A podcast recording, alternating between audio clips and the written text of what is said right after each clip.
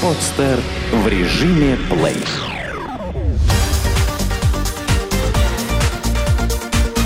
Банк.ру. Информационный дайджест. Какие банки выдают льготные автокредиты? С 1 июля 2013 года в России работает программа льготного автокредитования, по которой можно получить заем с пониженной ставкой. Участвуют в программе далеко не все кредитные учреждения. Так какие же банки выдают льготные автокредиты? Несмотря на явный интерес заемщиков к льготной программе автокредитования, пока не все банки присоединились к ней. Если перечислять наиболее крупные и известные банки, то среди участников программы Сбербанк, Газпромбанк, ВТБ-24, Юникредитбанк, Райфайзенбанк, Уралсиб, Росевробанк, Росбанк, Возрождение и другие.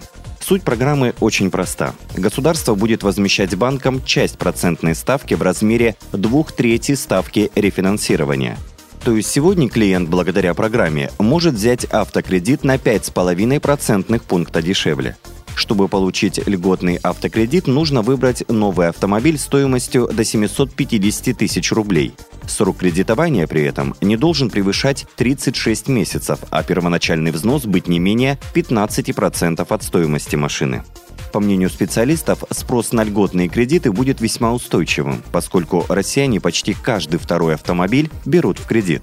А когда есть возможность взять тот же кредит, но на более выгодных условиях, число желающих обзавестись новым авто явно увеличится. Чиновники тоже возлагают большие надежды на программу, уверяя, что больше заработают на ней, чем потеряют. По их словам, льготные автокредиты будут стимулировать автопроизводителей выпускать больше продукции, что отразится на всей экономике страны. Дело в том, что одно рабочее место на сборочном конвейере создает около 12 рабочих мест в смежных отраслях. Все это приносит дополнительные налоги в казну государства. Как воспользоваться сроком исковой давности?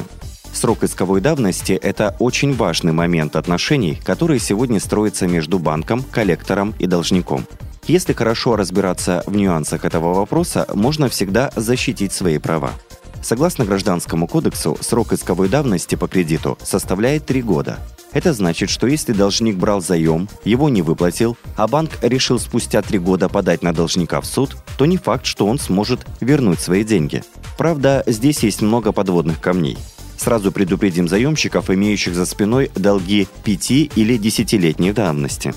Расслабляться рано. По закону банк может обратиться в суд в любое время, невзирая на прошедшие годы. Должник, в свою очередь, должен не пропустить первое заседание по делу, чтобы подать иск об истечении срока давности. Если этого не сделать, то суд просто рассмотрит дело в обычном режиме и посчитает правым банк. Если заемщик подал заявление об истечении срока исковой давности, суд обязан разобраться, были ли в течение этих трех лет какие-либо контакты между банком и должником. Под контактом можно рассматривать подписи клиента под долговыми уведомлениями, обращения в банк.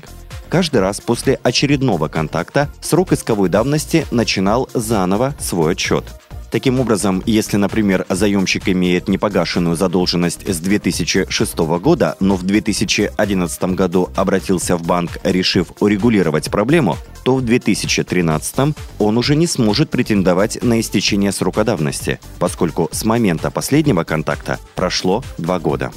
Еще один важный вопрос – момент отчета срока исковой давности. Некоторые граждане полагают, что он начинается с истечения срока кредитного договора. Однако это не так. Срок давности начинает свой отчет с просрочки по кредиту, допущенной заемщиком. В каких регионах наблюдается опасная кредитная нагрузка? Банковские аналитики за бумом кредитования разглядели довольно явные очертания долгового кризиса. Тревогу у них вызывает растущая закредитованность граждан и опасный кредитный порог отдельных регионов страны. По данным специалистов банка «Связной», число заемщиков, имеющих на руках сразу 5 открытых кредитов и более, выросло за прошлый год в три раза – с 6 до 19%. Средний размер долга таких заемщиков составляет сегодня около 500 тысяч рублей. Самое опасное, что отдельные граждане уже не в состоянии оплачивать долг, но вынуждены оформлять дополнительные займы для обслуживания старых долгов. Это растущий снежный ком, который может привести к непредсказуемым последствиям. Что касается регионов, то по данным экспертов Альфа-банка, опасный объем кредитов набрали жители Новосибирской, Воронежской, Самарской, Иркутской областей и Хабаровского края. Также на грани риска ходят жители Кемеровской, Ростовской и Омской областей. Отметим, что уровень риска подсчитывался исходя из соотношения долга к среднему уровню дохода в данных регионах. Как отмечают эксперты, сегодня по всей стране заработки граждан не поспевают за ростом кредитов. Если в конце прошлого года на руках у россиян было кредитов на сумму в 7,7 триллиона рублей, то сегодня граждане увеличили свой долг перед банками до 8,8 триллиона рублей.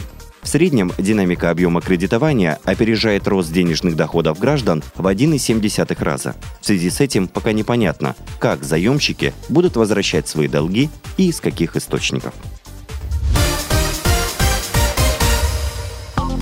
Сделано на podster.ru Скачать другие выпуски подкаста вы можете на podster.ru